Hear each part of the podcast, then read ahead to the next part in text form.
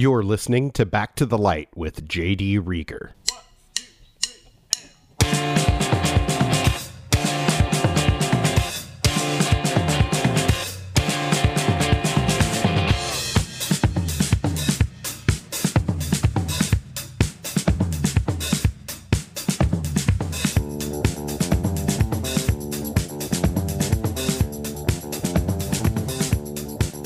Hey, everybody, welcome to yet another episode of Back to the Light. I am JD Reager.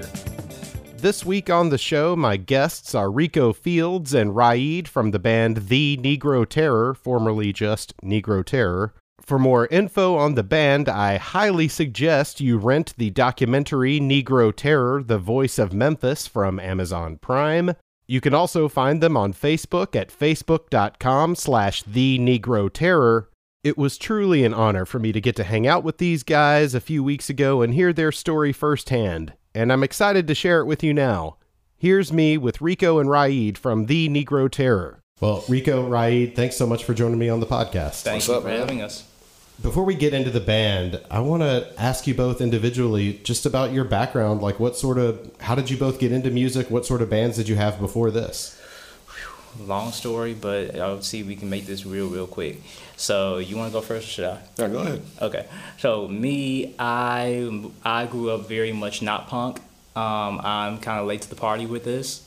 Um, I wound up growing up basically a big adult contemporary head. Like at six, one of my favorite artists was like Seal. Um, interestingly enough, and also thanks to my mom, I was also exposed to a lot of people like Phil Collins, um, who I still love to this day. Um, Great of, drummer. Absolutely, mm-hmm. drummer, producer, songwriter, frontman. You know, you know, Renaissance man, dude. But anyway, um, a lot of the Eagles. Um, listen to them a lot. Um, yeah, Boyz II Men. Like I was on that. but then also thanks to my dad, I also was exposed to a lot of like reggae and also a lot of blues players and stuff like that. And so I've always had like a diverse palette. And also at the very early age, loved Parliament Funkadelic, Earth, Wind and Fire, bands like that. And by high school, got more into jazz, more into rock stuff, like you know. So yeah, punk itself and like American Oi and like post-hardcore stuff, late to the party. but thanks to Omar and may he rest in peace, you know, I kind of slid on in and and learned a lot. So yeah. Were you in bands before that, or was it just like school bands or church bands, or? Yeah, it was school bands starting out, jazz ensemble in high school, um, percussion ensemble and drumline in high school and then after that it was like a good 15 plus bands locally.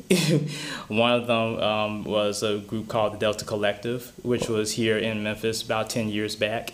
Um, matter of fact we won a, a regional uh, contest. As far uh, as far as like what we won it was a distribution deal for our first album. Yeah. long story short it never came out. Um, there was a lot of bad energy around that band. But at the same time the experience that i got out of that I, it was great you know, it was my first like little step into how one how the industry works or how it can potentially work, especially at that time. How like bands that have like a quote unquote deal on the table works, you know, that type of thing. But yeah, a bunch of stuff like that. You know, a bunch of bands locally. Um, some were bigger than others. Some were more promising than others, and just ways to get my skills, you know, together as a drummer and a percussionist, and just me loving music.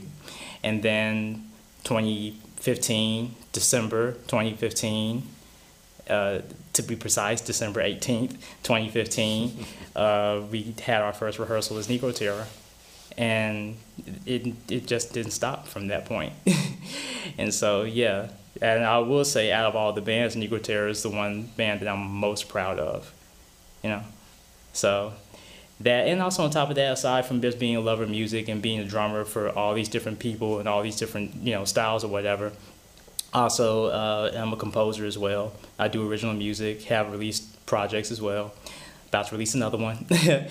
um, but yeah, one half of a production duo called the Knots here in Memphis. Um, like I said, we're about to do our next project now. Yes, we're on streaming, so type in Audio Knots with Z at the end, you'll find us. And yeah, so like I said, just a student of music, trying to be a student of music to this day. Oh, and also, and shout out to Prince yeah, who was another another huge influence on me. Can't overlook Prince. Can't overlook Prince. Yeah. No man. Rico? Uh, yeah. Um, I I grew up with a little bit of everything, man. Because like my I had my uncle who put me on the grunge real early, but I didn't really know it because it was just played in the background, you know. But it was something that I didn't like dislike, you know what I mean? So, uh, and then of course my mom, you know, traditional young black household and gospel R and B, reggae, all that good stuff. I, I was like a, I, I was I, I'm the worst I'm the worst person to front a punk band in the world because I was so mainstream for so long. I'm talking boy bands and the rest of it, man. Like, but I, I enjoyed the musical aspect of stuff, and I didn't realize until I started playing instruments later that it wasn't so much the, the, the, the flashiness of it. I was really listening to the background stuff and and and learning from that, and then I started playing guitar at like 15 and started trying to put together bands and stuff. And I put together plenty of them, joined a couple of them. You know, nothing really panned out. Uh, then I started doing hip hop just because it was kind of fun, and it didn't cost as much. If you know what I mean, like you know, studio time for a rapper is way cheaper than studio time for a band you know, it's a whole different ball game, and it's easier just to put out by yourself. Because when you, I got so tired of putting together bands because you got to put together all these different people's, you know, time schedules and you everybody know, gets a vote, and yeah. all the voting, and, and you really don't understand how to lead. You know, young. A lot of us don't anyway. Some people can. Some people are like natural born leaders and just know how to do stuff like that. But I had to be taught you know I'm saying, to a certain degree, and, you know, trial by fire. So uh, Omar gives me a call and he's like, I want to do this all black punk band called Negro Terror. And I'm like, okay, I'm down, you know, let's go. And then it just kind of from there, you know, like, and and I'm still doing hip hop, you know, I'm still Rico the acronym uh, on stage. Um, I, and and I, I, even I even messed around during COVID and did like a little R&B project with my friend Ryan Peel from I'm sure you've heard of him around the city. Badass drummer, badass sure. singer. Uh, we messed around and did an R&B project together just for fun, and it, it got a pretty pretty decent response. I wouldn't say anything noteworthy. It's nothing. You it know, sounded good too. It, sounded yeah. It, it was all right. I, I dug it, but you know then then again, like I said, it was just like my thirsty ass during COVID. You know, what did you end up doing? Writing love songs. So and and you know, I was listening to a lot of stuff. I was going through, you know, we were all going through different shit during COVID. So that's where I ended up. But you know, then you know, this had to come back. You know, so yeah. Well, let's talk about the band. All right. Uh, you guys meet Omar in 2015, you said, or did you know him before well, that? I knew Omar before that because um, I had met him probably 2010 or 11, probably 2010 or like the end part of 2009. I can't remember. My, my memory is shit.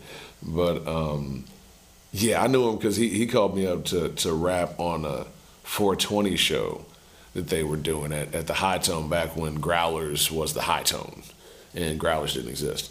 So uh, that's how I got to know him. And then we just kind of kept going and I would show up to shows and help them out and you know and sometimes I'd be involved sometimes I wouldn't but then I guess Omar saw something in me that was like dedicated or whatever and he and he hit me up for Negro Terror so yeah. And I met him or well not directly met but basically seen him around the scene uh, and his band Chinese Connection uh, basically, I kind of saw them around the scene starting around 2011, 2012.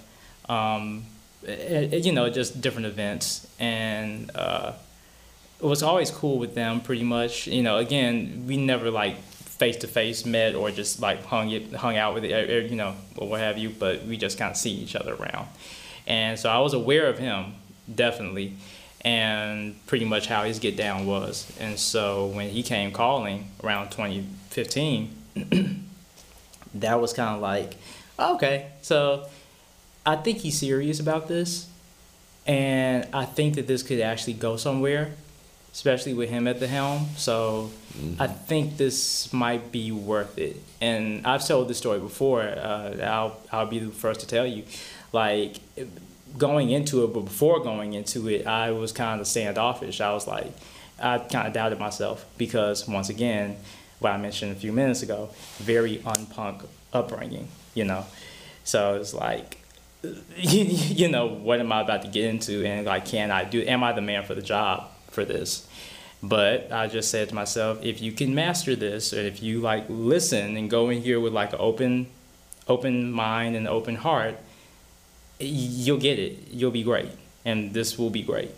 And so I just trusted that, and I just went on, went ahead and did it, and I'm so happy I did it. So yeah. Did you guys click musically right off the bat? Oh yeah, absolutely, mm-hmm. absolutely. I mean, like we, me, me and Ra'id had been kind of collaborating beforehand anyway, but it was really less of a collaboration and more of me getting stoned on the couch and him making beats for like eight hours. Just so I was, I was, I was not at my best musically. um, Sidebar to yeah. kind of connect with that. Him, him and I met at a Dilla tribute, uh, mm-hmm. a J Dilla tribute back in I want to say 2012. Sounds about right. Yeah, so we've known each other formally for yeah. uh, 10 years now. Right. Which is kind of mind blowing, but anyway. Yeah. So like everybody had worked with everybody, but yeah. just like we all hadn't worked together. Yeah, yeah, yeah. And so I think that was the main ingredient as to why it worked so well and why we just clicked right off the bat is because we were either aware of each other and liked what each other had kind of had to offer or bring to the table, or we were just straight up friends and trusted each other off the bat. Yep. And in the, our time in Negro Terror, again, friends or very well acquaintances, and so it just worked. And so there's nothing nothing deep or strange about that. And so it's just like yeah. good relationships. Yeah, everybody agreed with the message, and you know the message was just, you know. there's no escaping black people in any music form. Like you're not gonna. There is no white sect. Like you literally have to be like a whole white supremacist and be screaming out Hitler quotes and shit for you not. And guess what? There's probably some weird black dude that likes that shit too, which is you know fucked up to think about. But like. Mm-hmm. Somewhere there's that weird ass black kid that got made fun of too much that all of a sudden decided to be edgy and be a Nazi, like you know, and and you know, God bless him. But, but yeah, that, and and I think we all agreed on that because we all liked so much different types of music, and we all understood the impact of being black in American music, and you know how much. It, it really doesn't matter what genre you go to, like it can all be traced back really here and you know Mississippi and shit like that. New Orleans. New Orleans and all that. So you know we it, it just it just seemed right. It seemed like kind of like in the in the vein of you know predecessors. You know, like yeah. something something like that. And then the name just sounded so fucking dope. You know what I mean? Like he's like Negro Terror. I'm like, what? Let's go. Let's do this, man. like, let's do. Then he then he came up with the uh, the logo idea with the fucking Totenkopf dude, but turned out and then it, man, yo, it was it was nuts. Like it works for a message and it works for a T-shirt. Right. And it seemed like too like, good of an idea. Yeah, yeah, and we couldn't just sit on that. So yeah, we just expanded it. Like and, to me, it was like somebody handed me like the script to The Godfather in like the fifties. You know what I mean? Like I'm just here, like, do you want to make this now? Right, right, right. It's like, man, uh, I think I, I, think I should, man. Like this, you know, and just, just and, and that's with the cultural relevance and you know the uh, uh, ability to definitely upgrade all of our lives, you know, in our music careers. Because I mean, we are musicians at the end of the day. We all have regular jobs, but we're all musicians trying to be musicians all day, every day. Yep. You know, whether it be you know covers or whatever, studio work or whatever. But you know, if and I'm pretty sure there's a lot of people, young, especially young black people, that agree with me with this. If you can make money while being able to say "fuck the government," "fuck racism," "fuck homophobia," "fuck all this other shit," if you can make money while doing that, and and not not not an extravagant amount of money, but you know, like enough to be able to go, yes, I'm a musician and this is what I do for a living in America. Shit, yeah, why not? You know what I mean? Like, why not? Like the and and as far as punk is concerned, because I'm sure people ask about it. Like I've been listening to so much different stuff between grunge, punk, goth. You know what I'm saying? It, it all blends to me. I'm not really, and, and you can ask Ra'id this all day. When it comes down to like subgenres and genres, and like yeah, like you got your basic divides, and then it just gets too divided for me to even keep up with. Yeah, so I just listen to what I exhausting listen to try to keep up with all the subsects. of- Absolutely. Like Yes. I, I found out I had been listening to hardcore the whole fucking time. Didn't even know. Yeah. I've been listening to Oi the whole fucking time. Didn't even know. I'm a huge Offspring fan. Like, you know what I mean? Like I, I didn't realize a lot of stuff I was listening to was I didn't realize I was listening to so much East Bay. I'm a huge AFI fan. You know what I mean? Like I I didn't know exactly what it was, but I knew I liked it. And as a guitarist, I knew it was fun to play. It's really fun to play. And stuff that's fun to play is always going to give you a better show. And I'm all about good shows. Mm. So you were down with the idea of the band when he brought it to you, but what about when he says, "I want to do songs by this well-known Nazi punk band"? Oh, that was part of the selling point. That was part of the selling point. And I was so with it because like the, when he explained what he wanted to do with it, because first he broke it down like what you know who Skrewdriver was and what the songs were and what they represented, and I'm like, okay, because like we're like on the phone. He's like, look this up, look this up, look this up on YouTube. Look, look it up right now, man. I know if if I get off the phone, you ain't gonna do it. you know what I mean? He's like on the phone, like making me look up shit on YouTube, and I'm looking at this shit. and I'm like, wow, this is racist as fuck. like this is really. He's like, all right, so this is what I'm gonna do with it, and I'm like, oh, this is gonna be fun. This is gonna be fun. It, it, it's him doing those songs gave me this great idea that I, I turned out I couldn't do because legally, um, the band Skrewdriver, I was under a label that's defunct, so I think all their stuff is like public domain now or some shit. But for a hot second, I was very much considering like buying their masters. just to see like how much money I could raise for like youth programs and some other shit through Nazis listening to shit on YouTube. You know what I mean? Like, oh my god, the dumbest shit, the dumbest shit. But yeah, like I said, I can't do it. But yeah, when he told me that shit, I was with it, hundred percent. Now, what what what scared me off the top was when we were on stage and he was like, "Yeah, Negro Terror, Memphis Hardcore, Skinhead." I was like, "Whoa, whoa, whoa, what the fuck?" And that's when he explained the origin of skinhead and the roots of skinheads and how it has this working class, uh, just fight oppression mm-hmm, mm-hmm. root to it, which also definitely included British black people as well. Mm-hmm. And that's a part of the history that a lot of people are left in the dark about, even to this day. Most people think skinhead, they think Nazi, they think Right. hate, they think you know, Yeah. vi- They think you know, American people history. fighting at Yeah, a punk show you know. or whatever. Yeah, yeah. Yeah, They, yeah, they yeah. think the, the boots and the braces and all this shit. Yeah. But we didn't know nothing about sharps and shit. Shout out to the sharps, by the way. Absolutely. Uh, we didn't know anything about that. We didn't know anything about the, the, the history of the skinhead movement and how, yet again, like a lot of great things, it gets co opted by racists. Yeah. And so if I'm growing up a young black kid in a black neighborhood, I'm not getting exposed to that.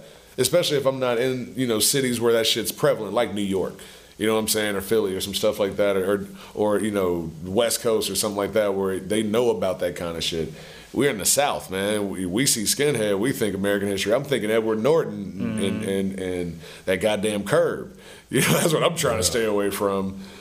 Uh, but when he broke it down for us, man, I was like, I, I'm, I can support it. I'm not a skinhead. I'll go ahead and put that out there now. I'm not. I'm not trying to be, but I can definitely get down with it. I like the idea of it. I like the brotherhood, sisterhood, the whole family aspect of it because they've always been, you know, great to us. Even just reaching out online, you know what I mean. People all the way in Europe and stuff. Hey guys, you know, y'all are all right with us and blah blah blah. The whole all the people in California and New York and New Jersey and shit. Like, yeah. And the Memphis Skins. Can't, can't forget the Memphis Sharps. So earlier today, I rented and watched the documentary movie about you guys. Word. Okay. Thank you. Sure. At what point did you get approached to participate in this film? How how far in were we? About a, like a six months to a year? We yeah, we were about a good six months to yeah a year. And that or was so. like from when we started performing, right? yeah Yeah, yeah, Yeah, Because we had been practicing for a long time before we mm. started performing. I think we've been practicing for like what, like a, like eleven months, something like that. I was like nine, ten months. Nine, or so. 10 months, something Yeah, like- yeah. yeah. So we, Omar has, you know, He was has- drilling us, man. Yeah, yeah. he put us like- through our paces, man. It was no, we definitely didn't just start We didn't doing do the shit. Memphis style slack. We barely know No. these songs. No, thing. no, no, no, man. It was We- not happening. Especially with us being quote unquote babies to the scene. It's like, Absolutely, yeah, no, you're going to come up on, under somebody who has a lot of the stripes and stars from out of this, you know. you know. Right. And so, uh, about a good 10 so months after we really got the ball rolling, um, there was this dude out of Mississippi, out of Oxford, uh, this director and filmmaker by the name of John Rash, who approached us and got in touch with us, and he wanted to do a little short on us as far as just like a short profile on the band. Of course, us being an all black, you know, punk band already sparks interest. So, um, we were kind of like, okay, who is this dude? Who like who is this? Is this real? Like, who are you? It was definitely weird. But he turned out cool, and so came here, hung out, filmed us a little bit. One thing led to another. Um, had like because at first it was about like what good five ten minutes or so. Yeah, it was supposed to be just like a short, our- and then it like profile? evolved into one thing led to another, and it just it uh, we had a film like on our hands now, and all this footage and all these different like cues in it, and like even like towards the end, he was like, "Yo, I need asking like I need like certain like original pieces of music in between for, for this mm-hmm. scene, this scene," and I was giving him like instrumentals. I was like, "Hey, what, you, what about this? What about this? I noticed that in the credits. Yeah. Yeah. Yeah, thank you. And th- that's technically my first like official credit as far as that. So I have to him to thank you for accepting my music. But I'm like, this is a film. And then I remember the night when we got the test footage of it of yeah, everything. man, that was crazy. And brought the scene, brought the uh, brought the TV over and into the practice spot. We were just sitting and watching it. I was like, That shit was nuts. yeah, I think we have something special on our hands, and something that I think a lot of people will one want to get into and just want to absorb and share and rewatch. I think we have something special on our hands, and a handful of awards later. Yeah. And us getting on a major streaming platform, yeah, I think we have something special on our And, and mind you, it was not easy to convince Omar for that because you know Omar was a real laid back dude. He was real laid back. I don't want to be in the spotlight, which is weird for a front man. Like you know, very weird for a guy with with a voice like his, with the charisma he had, with the personality he had, to be like, I don't want to be in the spotlight. Da, da, da. But I told him, I'm like, dude, imagine how many more people we can reach through this. Like the music's already reaching people. We already getting you know, good responses and bad responses, but you know, bad responses from racists, so that's good responses to me. Uh, and you know, like imagine what this could do, and then that it, everything just kind of evolved naturally, you mm-hmm. know. And he, and the guy followed us around for about a about a year, about a year. Yeah. And Yeah, it seemed like he went to several different shows. Oh, he was at a bunch of shows, man. He was he, he was just he was damn near part of the crew for a while. Really He- was. I, I mean, he's a he's definitely a friend of ours now. Like still currently, he's definitely. Uh, I mean, shoot, we saw we're we're literally watching his little girl grow up. Like it's crazy. She's like five. Now, right? yeah, uh, yeah, four or five. Four yeah. or five. Yeah, Craziness, Yeah, man. just having like hanging with them in Nashville this like about a week or so ago, having Mm-hmm. breakfast, and I'm like, where did the time go? But anyway, you, but yeah, John is very good people, and John was needed people in order to get our message out more, and in a way that could just connect to the growing number of people who are following us, who are just hearing us for the very first time, thanks to like our YouTube page and our YouTube content or whatever. Yeah. And uh, like like when I first night I saw it, I was I'm a person who loves documentaries, especially music documentaries too. Like big like back in the day when VH1 and MTV had like musical content. Uh, yeah, yeah, like their countdowns and documentaries. I was all over stuff like that. Still am. And seeing ours, I was like, if I wasn't a part of this band, I would already be interested. Like, you got my attention now, and I would love to invest in in this band if I wasn't a, me- a member. And so, yeah, John just John just gave us that extra dimension of of coverage and just exposure and he did it out just he didn't have to do it either because once again this was just only supposed to be like five minutes And and just I have to say this joke because you know I love telling Omar this one because I think this is what actually won Omar over. I was like Omar, check this out. This is a dude from the University of fucking Mississippi that wants to spend. They want to spend their money to do a documentary on us. This is about as close to reparations as we gonna get from Mississippi. Let's go ahead and do this shit. Like, and he was like, and he started laughing. He's like, you know what, man, that's not a bad idea. I'm like, dude, if motherfuckers want to spend money on us to expose us to the world, you know what I mean? Because, like I said, laid back, but he was logical at the same time. He wasn't stupid. So he was like, yeah, I could, we could do this underground, you know, 90s way of doing things, or we could do that plus, you know? Because everything was still very much like DIY. We still aren't signed to nobody's label or nothing. We we did one distribution deal for vinyl, like seven inch, with this uh, this record company out of Dallas called Chicken Ranch Records. Uh, but that was it. You know, everything else was like super DIY and, and a lot of charity from people too. Shout out to John Stubblefield from Lucero. Yep.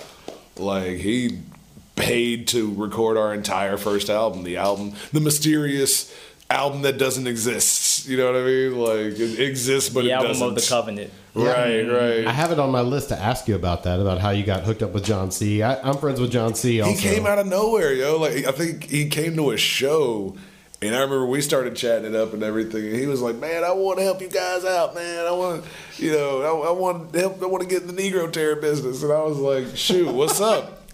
I'm like, "What you want?" I'm, you know, at this point, I'm like, "What you want to do?" Because Because I'm like the unofficial like band business motherfucker. So like. I'm like, all right, if the, if the if the deal makes sense, the deal makes sense. And he's sitting there just like, I want to record y'all. I want to help y'all. Get I want to get y'all on Young Avenue Sound. I'm paid for everything, paid to set up your guitars, all that stuff. Like he really went the mile. Like he he went the whole whole mile. And um and I'm sure that record sounds great, you know. You guys don't even have a copy? no What's, uh, I mean, uh, dare I even ask? you know that uh, may i I, I I think we should chill on that one just in case. You feel me?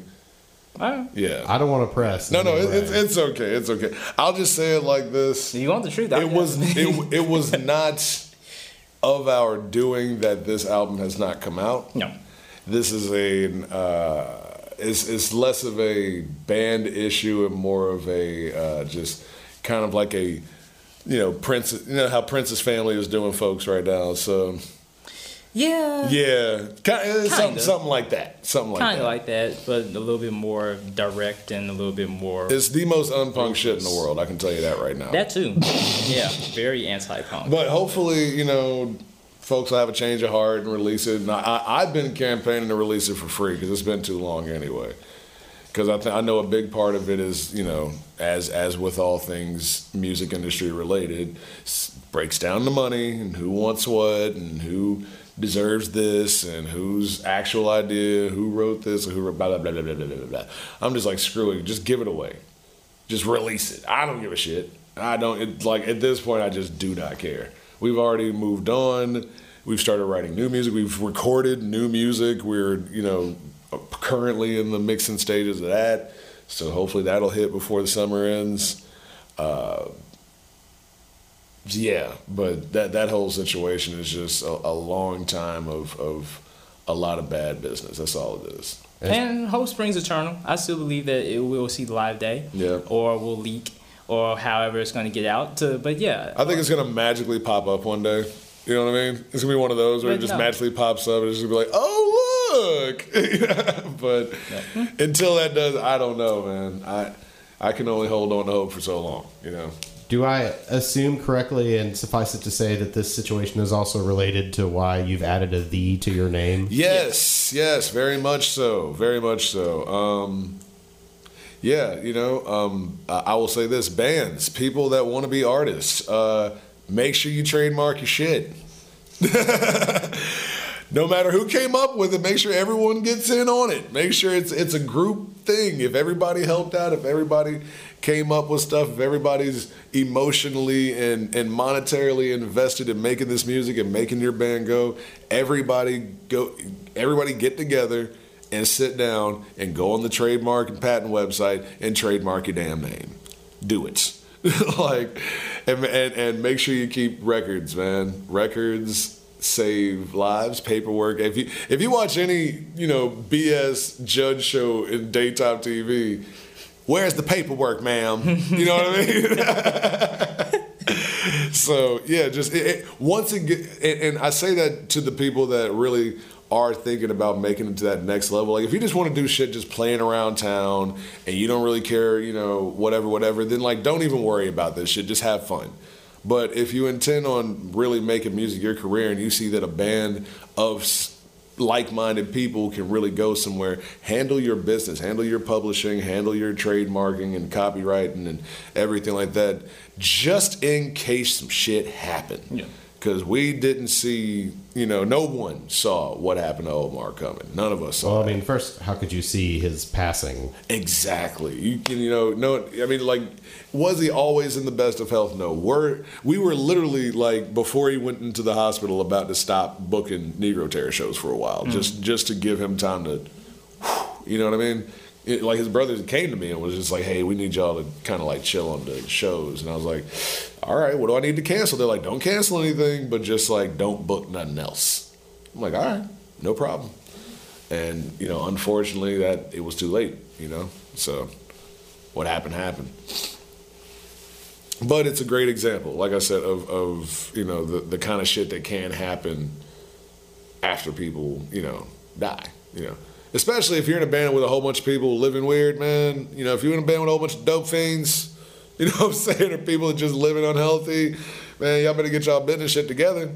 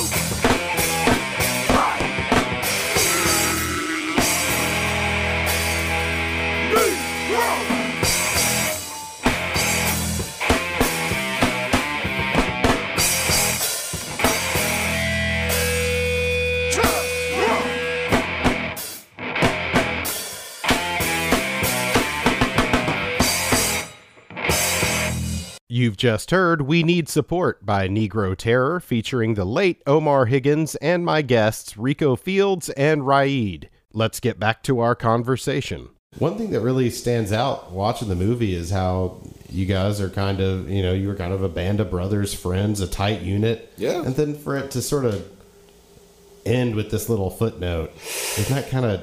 It seems it seems against the spirit of the It is. of the band and It the, is. the movie and everything.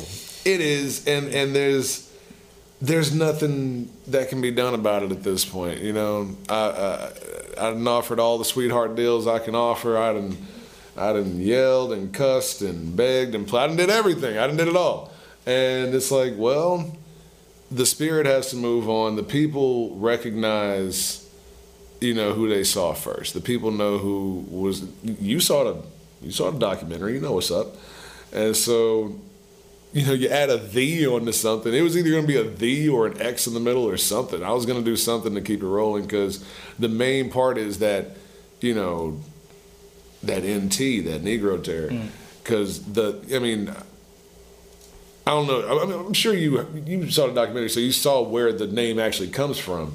So the way I looked at it, I was like, "Fuck it! If we got to get legal, we got to get legal." And so, add a the, throw it on the you know trademark website, and wait wait for a couple of months for someone to get back at you, or quite a few months actually. But you know, is what it is. But it's it, I don't see anything having ended it. We just had a bumpy road for a hot second, and shit had to go a certain way. And with death in the family, so to speak, it, it's going to be a bumpy road. Um, how bumpy depends depends on the situation. Uh, but no, stuff like that is it, it. When you have an entity that not only you can monetarily gain out of it, but also at the same time it's an entity that is just simply promising, you know, all, on all sides. Things like that is going to be a bumpy road if one or mm. two main components are removed and removed like suddenly. So, Or added, you know. What I'm or saying? added, or you know, or just altered. Period. And so, yeah, it, it it can be a bumpy road. Like I said, it depends on how bumpy of a road it is, and there's a lot of factors that go into that too.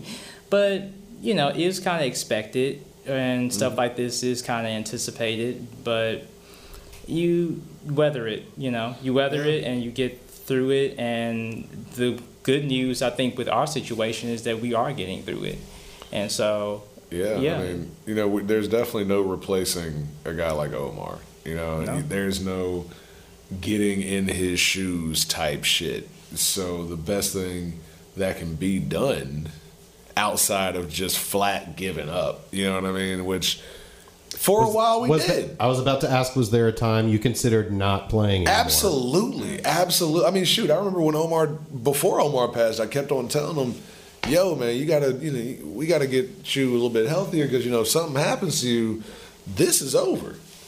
This is over." And and I really believed that for a while, but you know, you, when you get the, the cool part about the internet is that people will discover your stuff five, ten years after you did it. So when those emails are still coming through and there's still people trying to buy shirts and still kids and teenagers and even even you know people a little bit younger than me, you know what I'm saying? People I could have been in high school with being like, you know, thanks for inspiring me to do my thing, you know, da da da. I've been wanting to play guitar. I, you know, I really, you know, you know, just stuff like that, stuff that, you know, you don't think about really that you would hear about, but being black in that space and being uh, uh, relentlessly black in the space is something that a lot of people apparently needed to see. And, and, and it wasn't that it wasn't already there because there's plenty of bands that do it as well. Uh, you know, shout out to Soul Glo. We just played with them. They, they, you know, doesn't doesn't get much blacker than Soul Glo. You know what I'm saying? Not that there's a scale, but uh, I'm going to throw cool that out too. there. Um, but yeah, you know, and and so being a part of that kind of cabal of bands that's like relentlessly black, but gonna do what the fuck we like, and it doesn't have to, you know, have a, a, a four four beat to it. You know what I mean? It mm-hmm. doesn't have to be just the stuff that everybody sees us do. We can do whatever, and all the racists in the space are going to have to either you know get used to it or get the fuck out. You Yeah. know, like it, it- of course, like any other band in that space, we got plenty of fucking racists that pop up on our social media and stuff like that, and and, and you know. It's it's always funny because it's always kind of like the, the NBA thing, like shut up and play the guitar. You know what I mean? Like, stop talking about political stuff. Shut up and play punk. It's so unpunk to be so political. Blah blah blah blah blah. And it's like, what the fuck? Wait, what? Yeah, yeah. I thought the punk shit that based in the fuck politics shit. Yeah, but we still got to pay attention to what these motherfuckers is doing. But that, I guess that'd be them like anarcho punks and mm, shit. yeah, you know, the yeah. motherfuckers that they really be wilding. Yep, it's it's prevalent in a lot of different scenes, and to just expand on that too, like mm-hmm. with how how things one have unfolded before Omar's death and also mm-hmm. after Omar's death. One thing that is always in the midst of everything, in the midst of us growing as a band, in the midst of us uh, just becoming solid as a band, even back in the days of us just like our initial rehearsals, mm-hmm. and all the way to post funeral and what we're going to do now and post documentary and how that's still lingering and questions on us still lingering too and, and new people rediscovering it. One of the things that has always given me peace with this and one of the things that's always kept me grounded with this is that this is a part of this is a part of a overall legacy and a bigger picture as far as American music and American rock music and its rich history, um, which we are like so ingrained in. It's it's it's not even funny, but we are a part of that. And I remember seeing this documentary. Um, you can look it up too. This was back back in the day. It was originally released in 20, uh, 2006. I saw it for the first time on cable uh, in 2009 and this documentary called Electric Purgatory: Fate of the Black Rocker. Um, uh, wonderful documentary, and definitely goes through like the history of black influence and black musicians through the history of rock music, particularly here in America. And it goes from not only the old blues players and Hendrix's, you know, debut and you know Chuck Berry's debut and Little Richard, but also it goes through other bands through the 80s and 90s and up to 2000s, up to the time of its release. You know, everything from like Blackbush and Bad Brains and you know Brothers from Another Planet. Um, the uh, uh, let's see the uh, rock the uh, rock scene in Atlanta, you know, in the in the '90s that a lot of people don't talk about or know about. Yeah. Um, Fishbone and Prince's influence as well as a black rock star, and you know, a lot of people like Two Four Seven Spyz, you know, and I saw that, and a lot of those names I had never heard of before. Mm-hmm. at the time of me watching it, and that really got me going as far as like my education on all these bands, and just a reminder that, yeah, you as a black person, yeah, you're connected to this too, Right. Directly connected. directly. And then fast forward to this, and us growing this band now, and even now, right here, right now, it's like we are a part of that. We stand on their shoulders. All the people that I named, we're standing on their shoulders. And also, we stand on the shoulders of you know the oi scene as well, and the post-hardcore scene. Like all these other people, we were kind of like the just the newest addition to this long line of people, mm-hmm. and that to me is something that if this all stopped tomorrow officially, hang it up and lock it away in the Disney Vault forever. Still, that one little piece of information and me seeing that documentary in 2009 and knowing where we stand in this grand legacy, that, you know, that will always give me peace. Yeah. And then new kids are seeing this, and like me as a little kid, like me as a teenager, seeing that documentary too. They're teenagers and preteens probably watching our stuff now. Absolutely. Absolutely. And it's like, we're just a part of it. We're just a part of that thing now. You see? Yeah. And that, like I said, that, that to me, if nothing else, uh, album releases are wonderful. New music videos are wonderful. New photos are wonderful. New interviews like this is wonderful.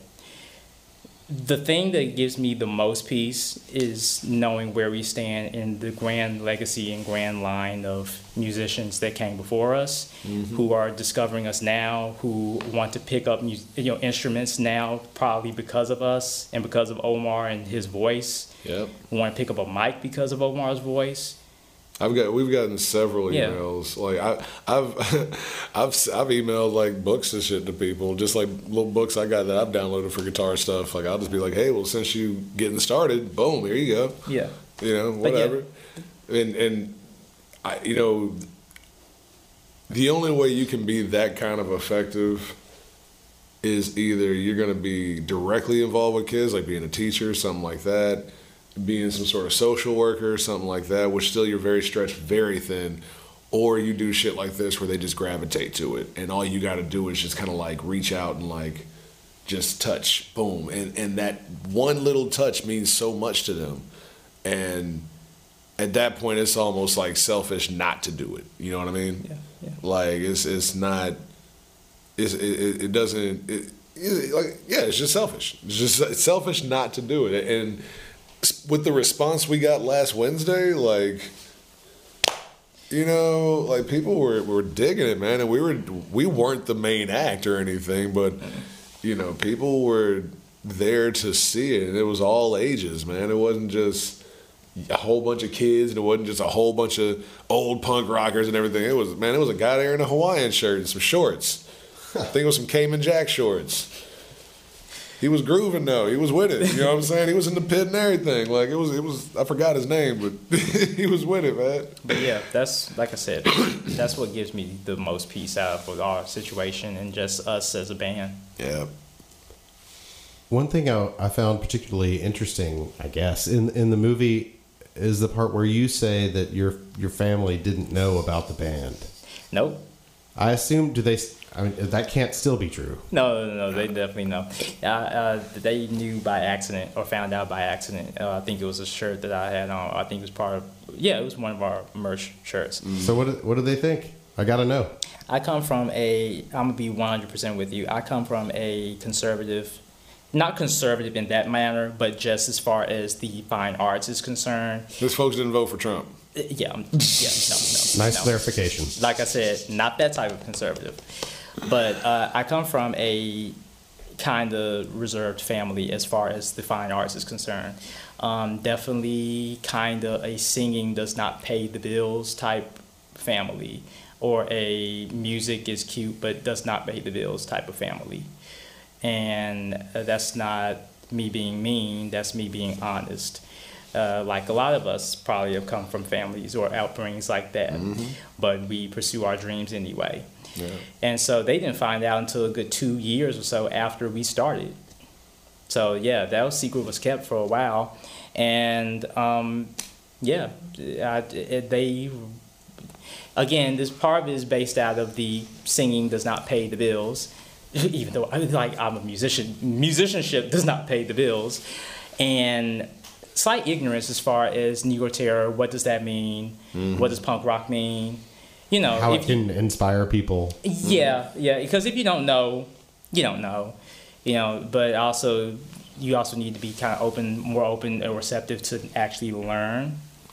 So um, yeah, long story short, they wasn't quite here for it, but at the same time, I just kind of gave a brief explanation, and I was like, yeah, I, yeah, this is this is the next move, you know. And uh, Negro Terror was like, I want to say probably like the fourteenth, fourteenth or fifteenth band up to that time that I, locally that I've been involved with, and so this is the Negro Terror was like the little icing on the top of this big cake as far as as far as local bands and people who I've worked with, you know, locally. So yeah, this is coming off of a lot of experience and a lot of different changes style wise. And I was like, no, this is this is it. This is the next move, and I'm going after it.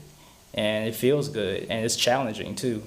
And uh, you know, I like a good challenge. So yeah, yeah. So like I said, I, going back to um, me doubting myself earlier before getting into the band, I was like, I'm so happy I just said yeah, because I don't regret it at all. If anything, I think it may be a better drummer. And please believe people, punk is not easy. Okay? No. A lot of people No. think it is. To do it efficiently, well, again, also at the same time, you coming from people who didn't go to Especially as a hardcore drummer, that's you have to be in shape for that. Yeah. Yeah. Yeah. Goodness. and it's hot on stage, so yeah, there Yeah, you go. and as a guitarist, man, you gotta you gotta be playing. You know what I'm saying? It Yeah. could, that ain't no. And also on top of that, going as far as you know, uh, you know, punk groups, period, or hardcore groups. Again, these people didn't go to Juilliard. These people Right, didn't go right. to uh, uh, LaGuardia Music and Fame or whatever. Like, yeah, you know, it, it, it, it depends. Like, if you add like musicianship and skill behind that, if you can add like that type of level of skills behind that from like years and years of playing uh, everything from like jazz to funk to pop music and covers yeah yeah yeah i think you'll you'll come out better you know whatever instrument that you're on you'll come out better and so And some of your favorite punk artists are great fucking musicians on top of that. You know what I mean? They don't just play what you hear and what you like all the time. So, which that's another reason why I love the internet so much is that you can do so many different projects and almost like hide amongst them. Like Yeah. un- unless you're like you got to have your main one where everyone you know oh, okay that's I know him from that, and then you can do all this other shit and people be like they do that too. Yeah. You know, like like people freaked out when they saw Omar do punk because they had been seeing him do reggae for like a decade. yeah yeah See, I don't actually think I ever. Yeah, I never saw the band. I was in Chicago for most of it, Right. and but I had seen we had Chinese Connection on Shit, Rock we for played Love a couple Chicago that one time. yeah yeah I was about to We played it. uh, the Cobra Lounge. Yeah. Oh yeah, one of our yeah. best shows and one of our best outings as a band That was a too. motherfucking badass show, man. Them I wish I'd known were about it if they I was was so cool up there. yeah yeah We stayed in Lincoln Park. Our friends had an apartment over there. Nice shit.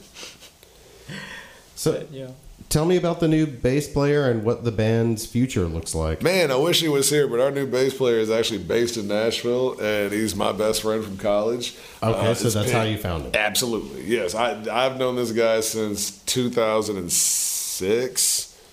Yeah, 2006. And uh, man, when I say this dude, like he he he's such a good musician. You know, what I'm saying 'Cause he's usually playing guitar. Pink's been playing. That's how I met him. I met him playing guitar. We were just two crazy goth-looking motherfuckers that played guitar, and we were like, boom, best friend. And uh, and we just, you know, he ended up doing different stuff than I did. I went off and, and did different shit. He kept on with the the playing and and teaching, and then he went from teaching to just playing and being on all types of cruise ships and doing on all all types of dope shit, going all over the world with it. And when he saw, you know, when it, when he started seeing what we were going through with this band shit and like just like the little bullshit legal shit behind it. After a while, he was just starting to get pissed, and it was just like I was like, you know what, fuck it, man. You want to play bass? He was like, "Yeah." It, it was it was very much like a stoner movie. It was it was it was a very quick decision, but at, I knew it was the right decision because he already had a good rapport with Ra'id too, and we had played together before in Nashville uh, up at um what was it Bourbon. Yeah, Bourbon, Bourbon Street, Street. Blues and Boogies. Something Yeah, it was in. Printers Alley. Right, uh, right. We, Prentice we did a little like five, ten minute jam session It was like good 15 minutes. Was it? And yeah. Oh, okay. It was um, because uh, our our dude Payne, he uh, you know he definitely a Printers Alley musician among so many other places. But yeah, we were up there at this uh, you know this venue. It just bring people up and just have a jam session or whatever. Um, um, uh, like probably once a week or so. And we were both there, and we got on stage, Mm-hmm. and uh, his wife wound up recording us, and and we saw the playback, and I was like, we look good together. Yeah. Like, And we you, sound wa- good He wasn't even too. playing bass that night either. We were we were both playing guitar that Yeah, night. yeah, but still, it's Right. like we just like this should be a thing at some point. That's me saying this to myself. I'm like, this should be a thing at some point. And fast forward, yeah, I think And on top of that, is. like I said, I met Ping when we were both kind of like a little bit of a goth stage and everything. So I knew he had the, The Facebook background. pictures are hilarious. Oh yeah, the Facebook pictures are great. Like I, I am not ashamed of my past. I don't care. Look them up. Look them up. I don't give a shit. My page is public. I think. Uh, I probably need to change that. but, but yeah, man. Like so, I already knew he had the background. I knew he could do it. Plus, he plays so many other different types of music that I knew he could fall into punk easily. And we, you know, like you keep people around you that's better than you so that everybody comes up. You know what I mean? And so he's been doing this thing up in Nashville for the longest. And just on a professional level, it just made sense because we knew he, first of all, was going to learn the music. You know what I mean? Second of all, you know, he's just as tech savvy as we are as far as making music at the house. So that would make writing easier and that would make proving who wrote what and all that good stuff easier. So when we get down to chopping up numbers, blah, blah, blah, blah, blah. So, and, and on top of that, fucking best friend. You know what I mean? Like, it's my best friend and he had time to do it. So, yeah. End of story with that one. That's And you guys are working on new material, you said? absolutely, absolutely. We are already, we've already done everything but the vocals on our new EP. I, I watched most of the show the other night on Mm-hmm. Facebook. You're you're singing now. Yes, indeed. Yes, indeed. Yeah. Any nervousness, hesitation? Absolutely, man. I got you, you know who was the fucking front man before me? like, oh my god. I was in I was in my boots shaking until I got off stage, dude. Like and, uh, and a little bit after, in all honesty. Like I man, look. Whoo. Whoo, God bless punk. You know what I'm saying? God bless punk cuz punk punk is is such a a, a forgiving genre. you know what I mean? It's for like Yeah, like you know. pop don't allow no mistakes. You can't get off time on pop. You better not. R&B, I wish the fuck you would. Hip hop, please. Get off time on the hip hop. They've been roasting Silk the Shocker for how many years now? 20, mm-hmm. 30? You know what I mean? Blueface is up next. You know? You know, but like, yeah, so with with with the few you know, hiccups that we had. And mind you, that show was no practice. Nope. That was like we went into the studio, recorded the guitar and the drums. I drove up to Nashville. Ping recorded the bass on the tracks we already had, and then he just drilled, and I drilled, and he drilled, and then we got on stage and did it. That was the first time all together in Very one room. First time ever. No rehearsal. That's why I live streamed it. I was like, I want motherfuckers to see this mm-hmm. shit. No rehearsal. That's wild. Yeah. Yeah, but that's what happens when you put professional people together. And yet again, why I brought him on because you got people that want to be, they, they want to do the dream. You know what I mean? And we all had that uh, that outlook at one point. But you get to a certain age, you get to a certain amount of success, and you have to start being realistic. You have to look at, all right, who's gonna do their job? Mm-hmm. Who's gonna who's gonna really do their thing? And, and on top of that, who's when it comes to Negro Terror especially, who's gonna be okay with taking this heat? Because it's gonna come. It's it's not anything that's avoidable. So it had to be somebody that was honestly a little bit brave, you know, because they haven't showed up yet, but you know, how how long were we a band before we started getting Nazi threats?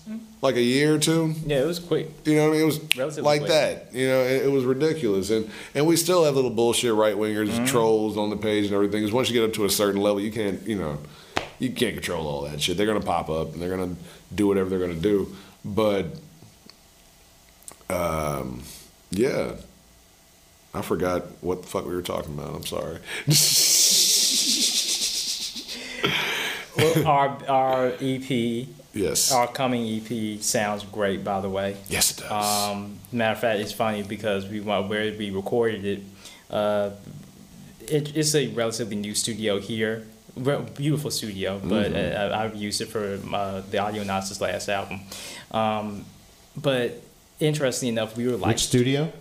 uh, this is called Made in Memphis Entertainment, Okay. and so yeah. Downtown on Union. There's Yeah. a ton of studios now. I, don't, I haven't heard. Yeah, that yeah, one. they're popping up everywhere now. Yeah, it's, yeah, yeah, it's a nice studio, and uh, interestingly enough, uh, according to our engineer, and I definitely believe him, uh, you know, I think we were like the first like rock act to record there. Like It was either rock or punk, one of the two. No, I think we were the first, first rock, rock? act. Damn. Definitely first punk, but honestly, I think first rock act period to like record there and like cut there. So Yeah. that's another first under our belt. So yeah, that's like all right. So that's one good way to start the new phase, I guess you could say, is to like break a record.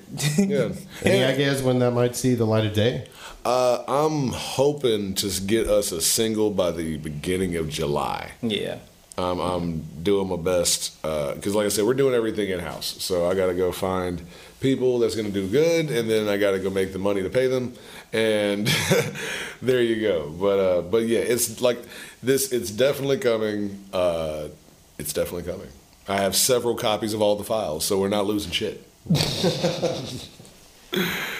yeah. What about shows? Anything else uh, on the books that you can mention at this point? Not yet, but we got some stuff cooking. I actually um, just got through emailing some people in Atlanta and Gainesville, Florida. Um, I think I saw some people in the in the chat on our Facebook page from like Indianapolis or Cleveland or something. But definitely, the, the the the offers are coming, and so the just- band's going to tour. Yes. Oh yeah, oh yeah.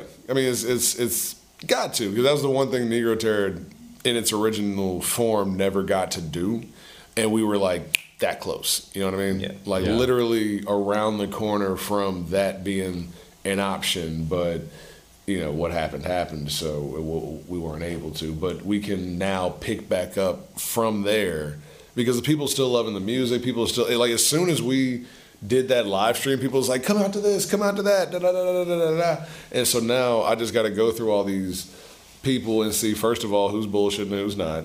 Second of all, you know who's actually you know a real promoter, whatever punk person, whatever it is, and like you know soon when it makes sense, we'll get and we'll make it happen.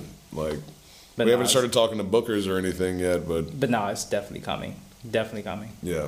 Cool. And as far as Memphis shows, uh, shoot, we need to put one together. We should do that. We should do that. We got we got enough friends with bands. Yeah. Yeah. Do a show with the Back to the Light band. We'd love to do something. Hey, there we go. Please. There we go. Well, uh, yeah, I can't wait to hear the record when it comes out. And uh, yeah, thanks for stopping by the studio. I really appreciate it. Thank Oh you. man, thank you. Cool. Is it? Yeah. okay. Word. That's the show. Thank you to Rico and Ra'id from The Negro Terror. Thank you to Arthur with two H's for the opening theme. Thank you to Joey Pegram for the closing theme. Thank you for listening. For music, news, episode archives, and other fine podcasts, visit backtothelight.net. And until next time, take care, y'all.